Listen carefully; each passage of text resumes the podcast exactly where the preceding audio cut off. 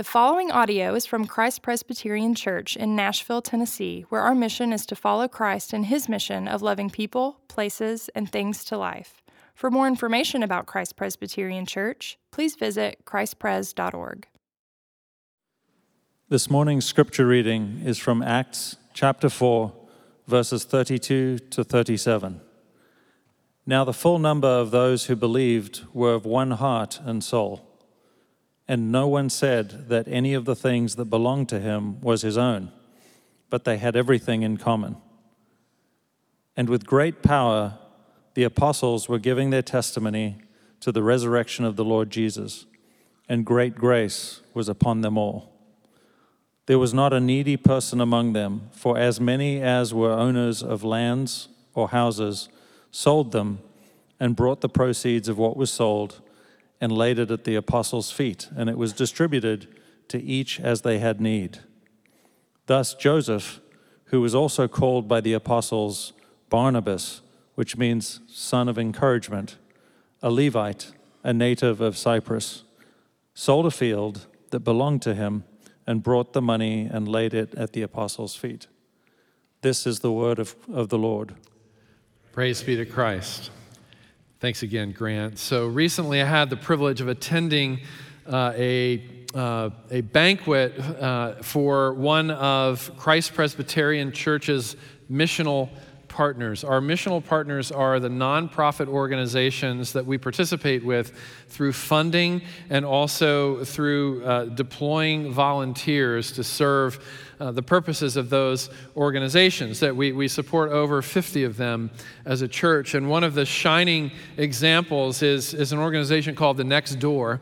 Uh, and The Next Door specializes uh, in helping women who are impacted by addiction, mental illness, trauma, and also incarcer- incarceration. And one of, the, one of the moments of that banquet that I will never forget, I hope I will never forget, is when a woman named Tiffany got up on stage uh, by herself and started telling some of her story. So, Tiffany was somebody who had experienced a relapse into uh, drug addiction during the pandemic. And through that relapse, she then found herself homeless. She found herself jobless and friendless and, and also destitute. It was a tragic, tragic story. And over the course of several minutes, she started to tell the stories of how different individuals affiliated with this organization had come through for her, and as we say at Christ Pres, loved her to life. The first person she started talking about was a doctor, a volunteer doctor who had provided uh, free of charge health care for her. Uh, and she was a woman who did not have, have health coverage. And so that was a lifesaver for her.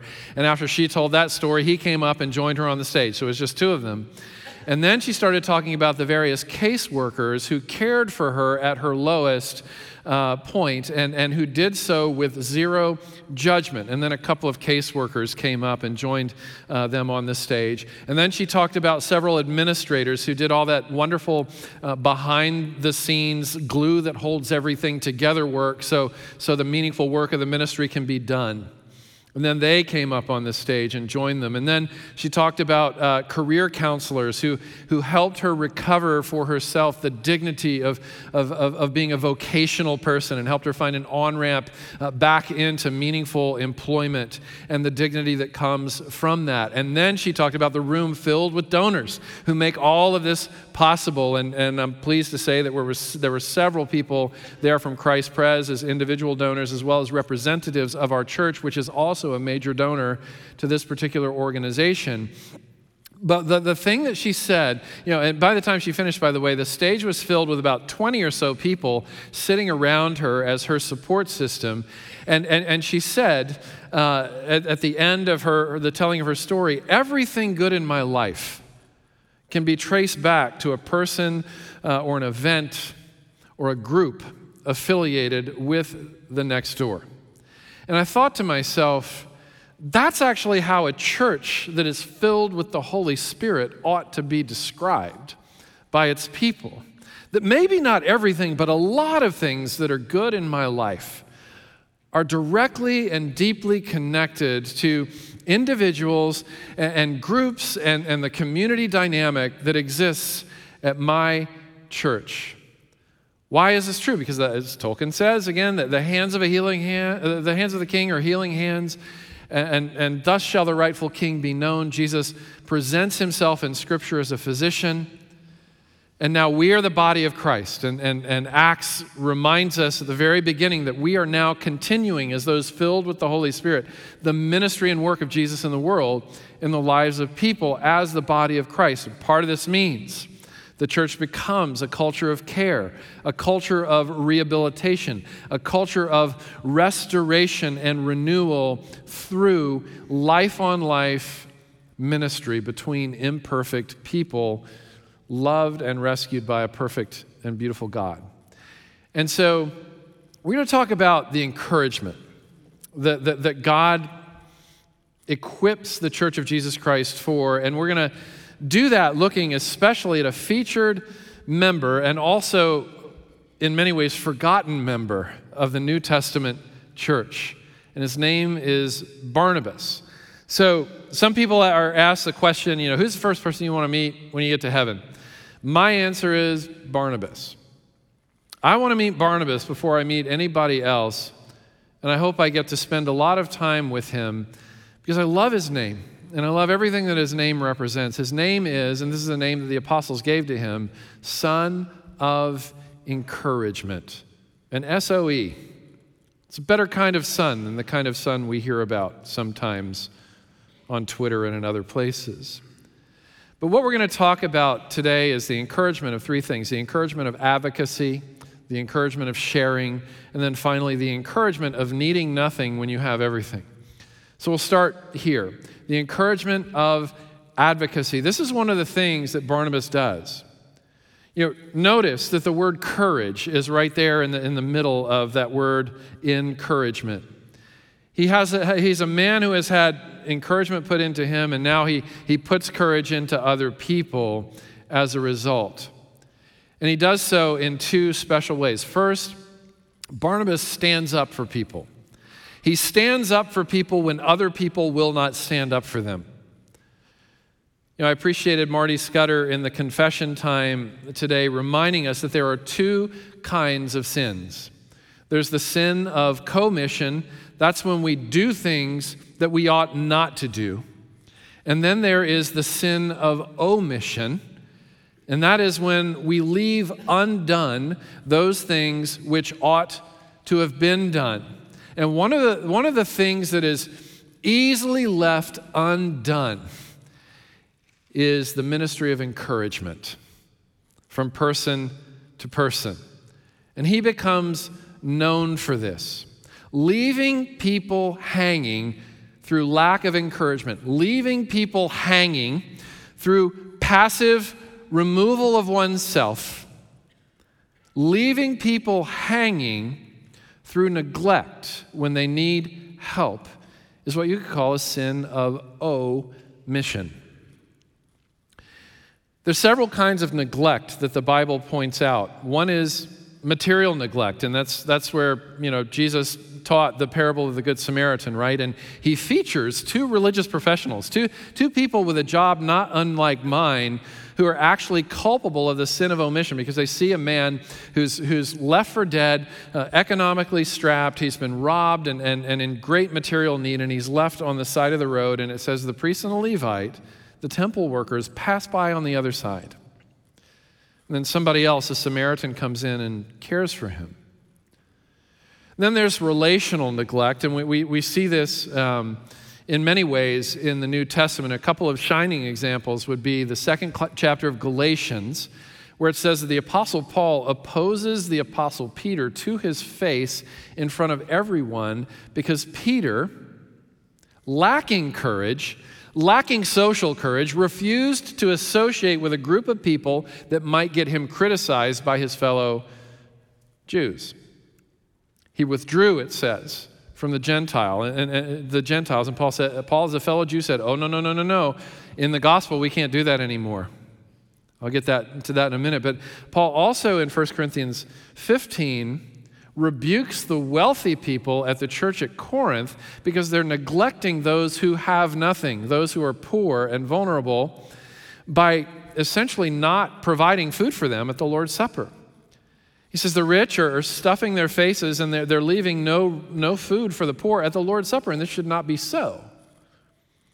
So it's a ministry of relational neglect. This was what Martin Luther King Jr. was after in Letter from a Birmingham Jail when he, when he said, you know, look, I, I appreciate my, my white pastor friends, you know, telling me that I've got their support behind closed doors, but I'm still waiting for white pastors to put their neck on the line in public and associate with me rather than act out of self protection where they give me private support, but then they say nothing in, in public. Relational neglect that leaves other people vulnerable. And then there's the neglect of empathy. This is when we love our neighbor less than we love ourselves, which is to love our neighbor less than God calls us to love them. I remember walking down Broadway, uh, not, not not Nashville's Broadway, but the Broadway after which, uh, you know, or I'm sorry, the, the, the, the Broadway that was named after Nashville's Broadway in New York City. You may have heard of it. And so I was walking to work. I, I, I walked to work uh, when we lived in New York.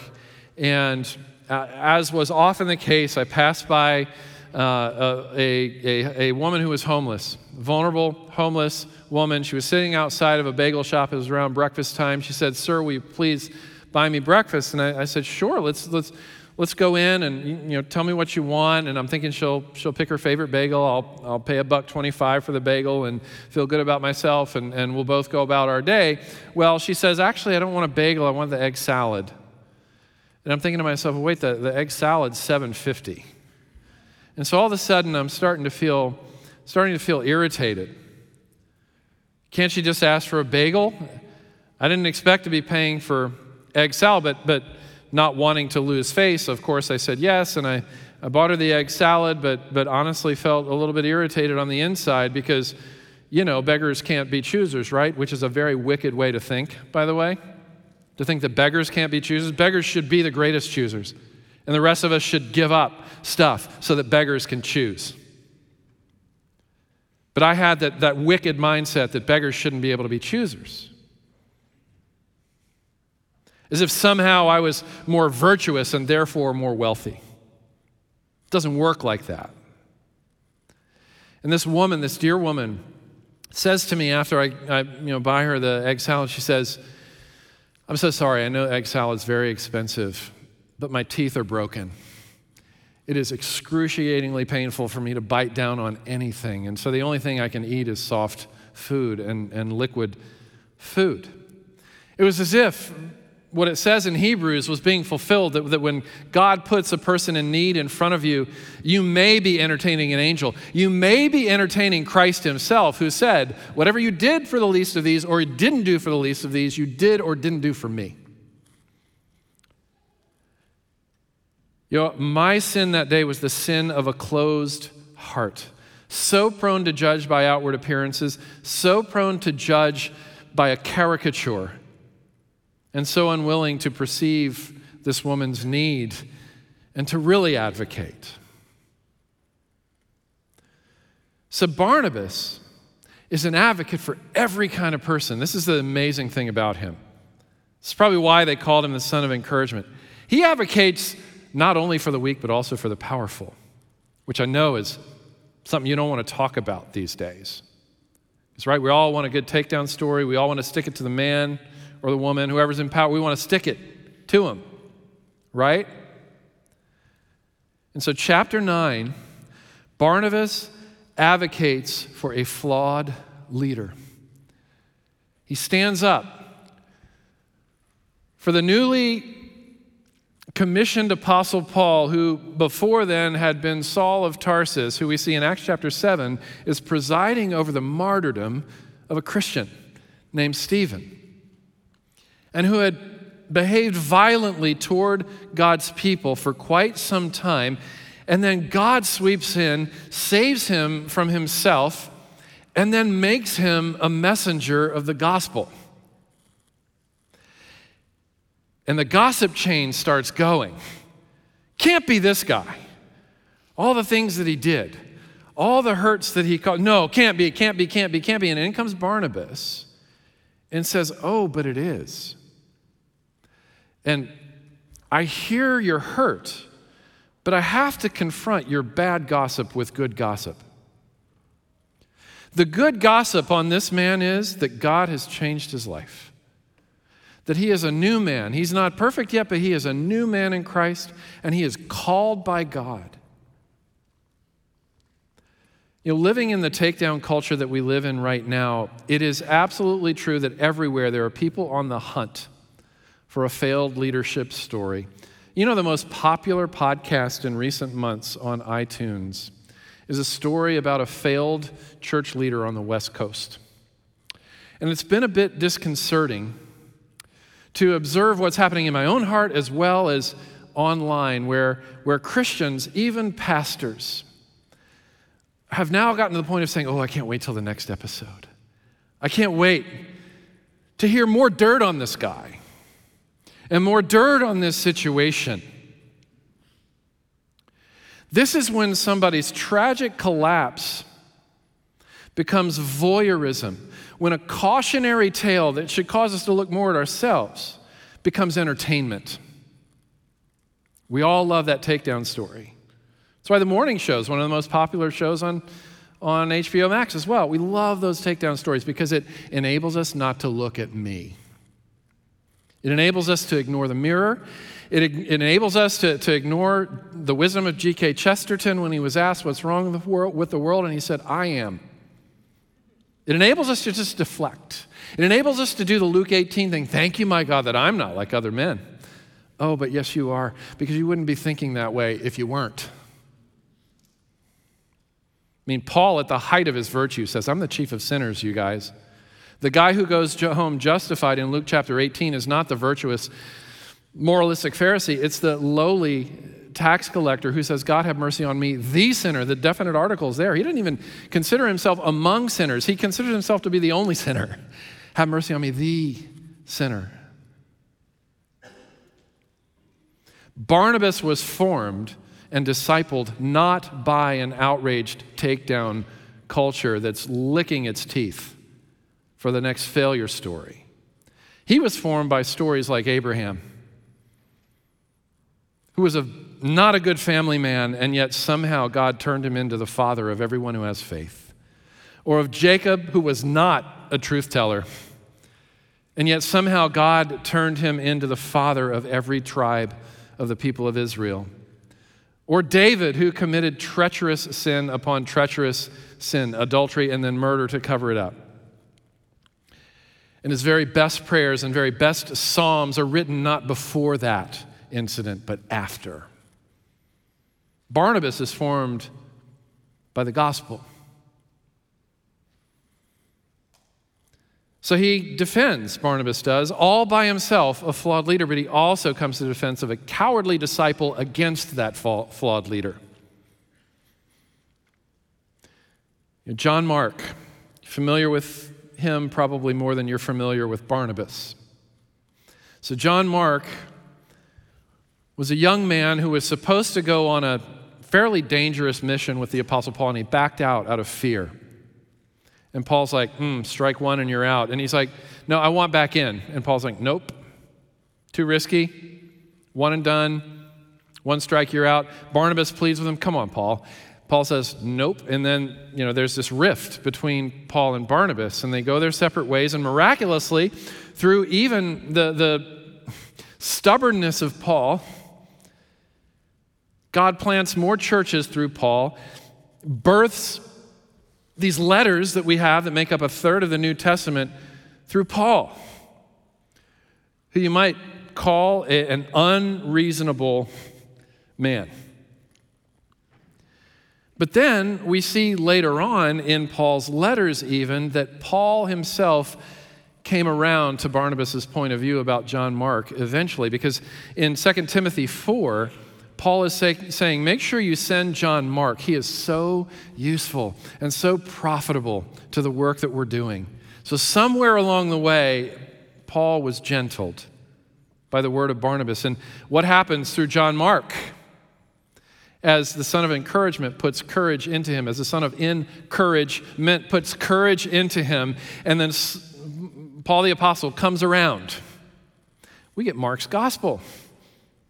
which is widely known and understood as Peter's gospel because Mark was a, was a protege of Peter, and Peter also was a flawed leader and a cowardly disciple.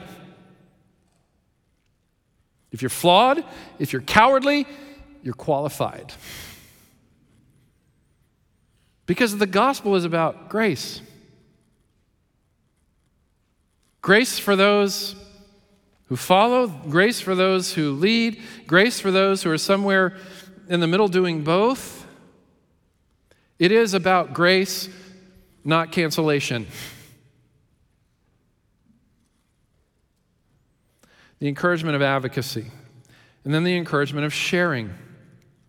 The phrase here in the Greek is hapantakoina, which means that they had all things in common. And it says in verse 32 the people who had all things in common were the full number of those who had believed. Now, remember, just a couple of chapters before, Pentecost has happened, where, where the church, the people of God, goes from being a, a homogeneous group of people, one ethnicity, one way of seeing the world, one culture, one set of practices,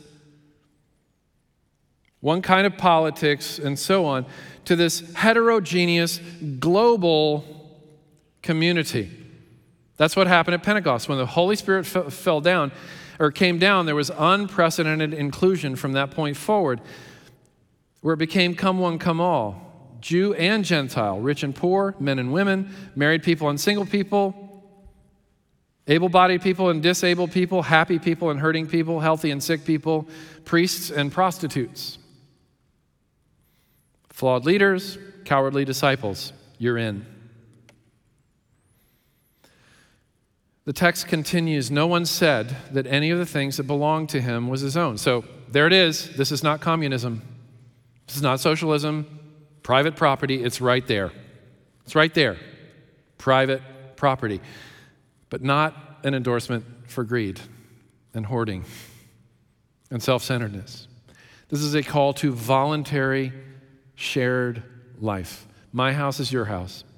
My time is your time. My resources are your resources. My food is your food. My people are your people.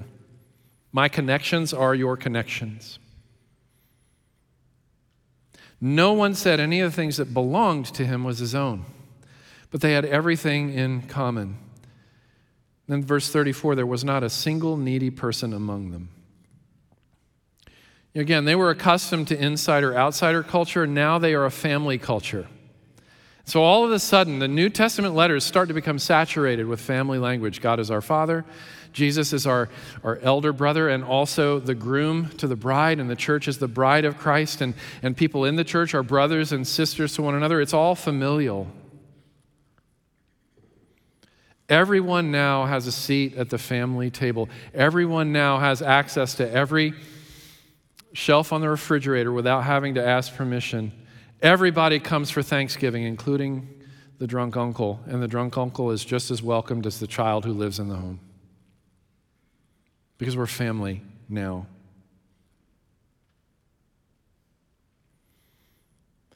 Another manifestation of Barnabas' courage is how open handed he is.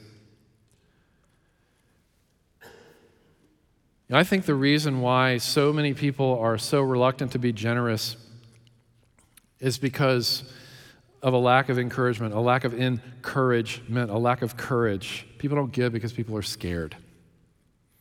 People are scared to give up and give away resources that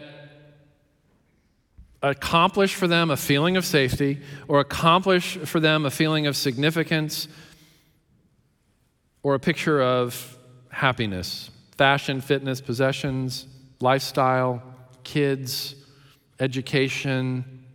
We will spend money effortlessly on anything and everything that makes us feel happy, significant, and or safe. And if we don't find our happiness, significance, and safety in Christ Himself, we're going we're going to spend it on some other counterfeit Jesus. Think about our financial vocabulary. we put money in a trust, we put it in a safe. We call our investments our securities. But in a family culture, here's what happens in a family culture everyone comes around eventually to a breadwinner mindset. Even the widow who gave the tiny little amount recognizes herself as a significant contributor and is, is, is encouraged, encouraged by Christ Himself as a significant contributor. It's not how much you give.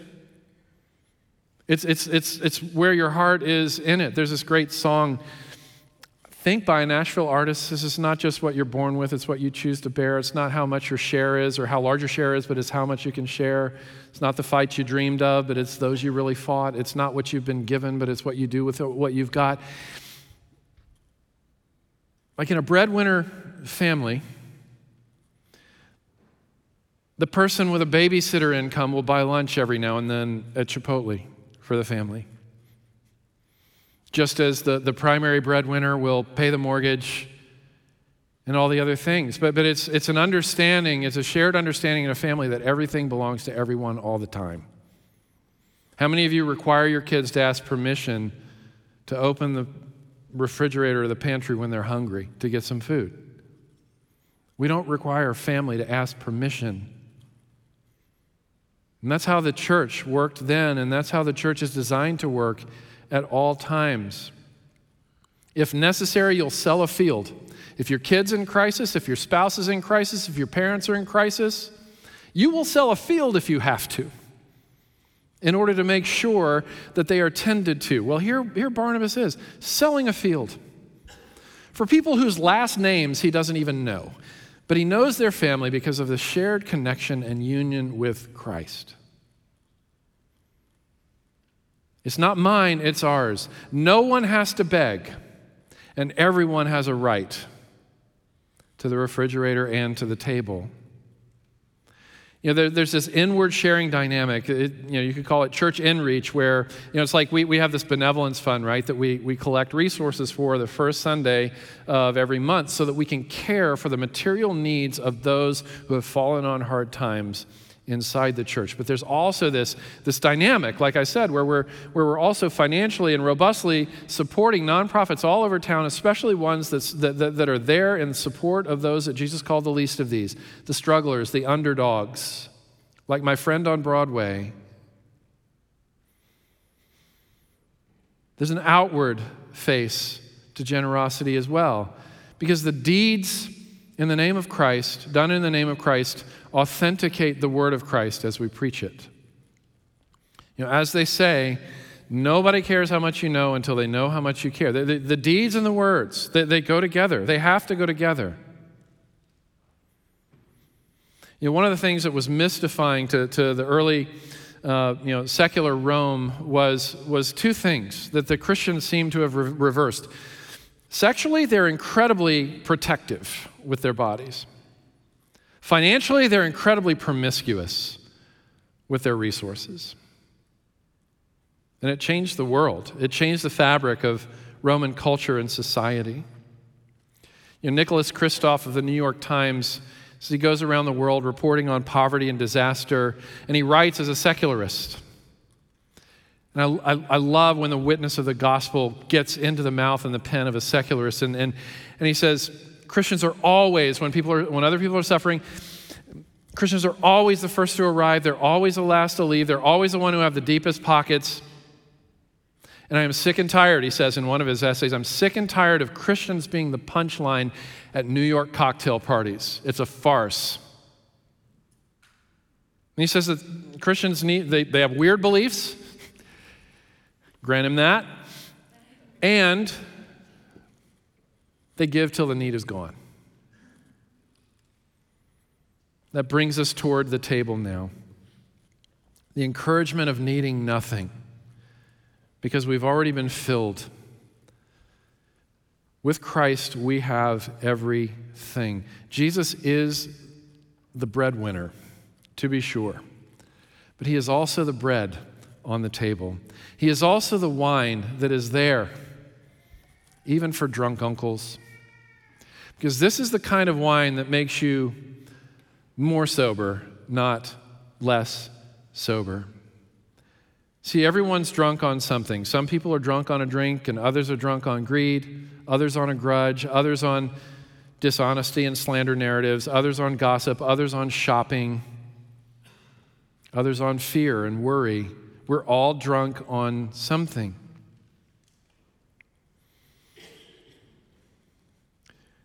You know, I gave five talks last week to ministry leaders. Some of those talks were in Philadelphia, some of them were here in Nashville.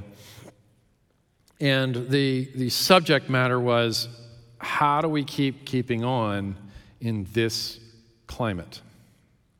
How do we do it? And at the Philadelphia event, I was taken off guard. You know, this was an organization that exists to minister to hurting people in ministry. And one of the stories was, was told by a pastor who had lost his ministry for plagiarizing sermons, and he, then he'd received the care from this organization after that. And in the middle of telling his story, he, sa- he said that I plagiarized sermons from him, and he pointed right at me. And immediately, you know, my compassion went out. And I thought, you know, what, what kind of pressure does a pastor need to feel in order to steal other people's stuff? because he's afraid that what he brings and has been called to bring will not be enough. My compassion went out to him in a way that my compassion did not go out to the woman on Broadway. Why is it that we're more compassionate to those who've walked in our own shoes? There's a calling here, and Barnabas leads the way to comprehensive empathy because every person you meet is fighting a hard battle. There's a story behind the story. There's a, there's a need beneath the sin. There's a need and, and, and, a, and a weakness beneath the sorrow. It's always there. in comes Barnabas, the son of encouragement. But why wasn't he called the master of encouragement? Because he had to be a son as well. The son of courage himself, who went to the cross all by himself with zero advocates, Jesus Christ, no one standing up for him he had no cowardice, he had no flaws, and no one spoke up. Even Peter threw him under the bus after all he'd done for Peter. And then he'd do more as he came back and restored Peter on the third day. And now, Jesus, whom we have tossed aside, whom we have not stood up for, who, whom we have not spoken for, always lives to speak up for us at the judgment seat of God. Right now, Jesus is speaking to God about each of us and about all of us, advocating. That is the basis for our courage. You are not under a threat of cancellation, you are not under a threat of a takedown, you are not under a threat of being injured, at least not with an everlasting blow, because He protects you, because He has done it all, because He is not just the breadwinner, He is the bread. That's what makes a people the kind of family that makes darn sure that there's not a needy person among them. It's those who recognize that the Son of encouragement, the true Son of encouragement, has met their needs such that they need nothing else. And such that they can say, anything and everything good in my life can be traced back to what's on this table right here. Can be traced back to the one who is the bread and traced back to the one who is the cup. The one who won the bread by becoming the bread. And that turns a community into a bunch of beggar breadwinners for each other and for the world. So let's follow Christ in that, shall we? Let's pray. Lord, we are all sons and daughters of your encouragement.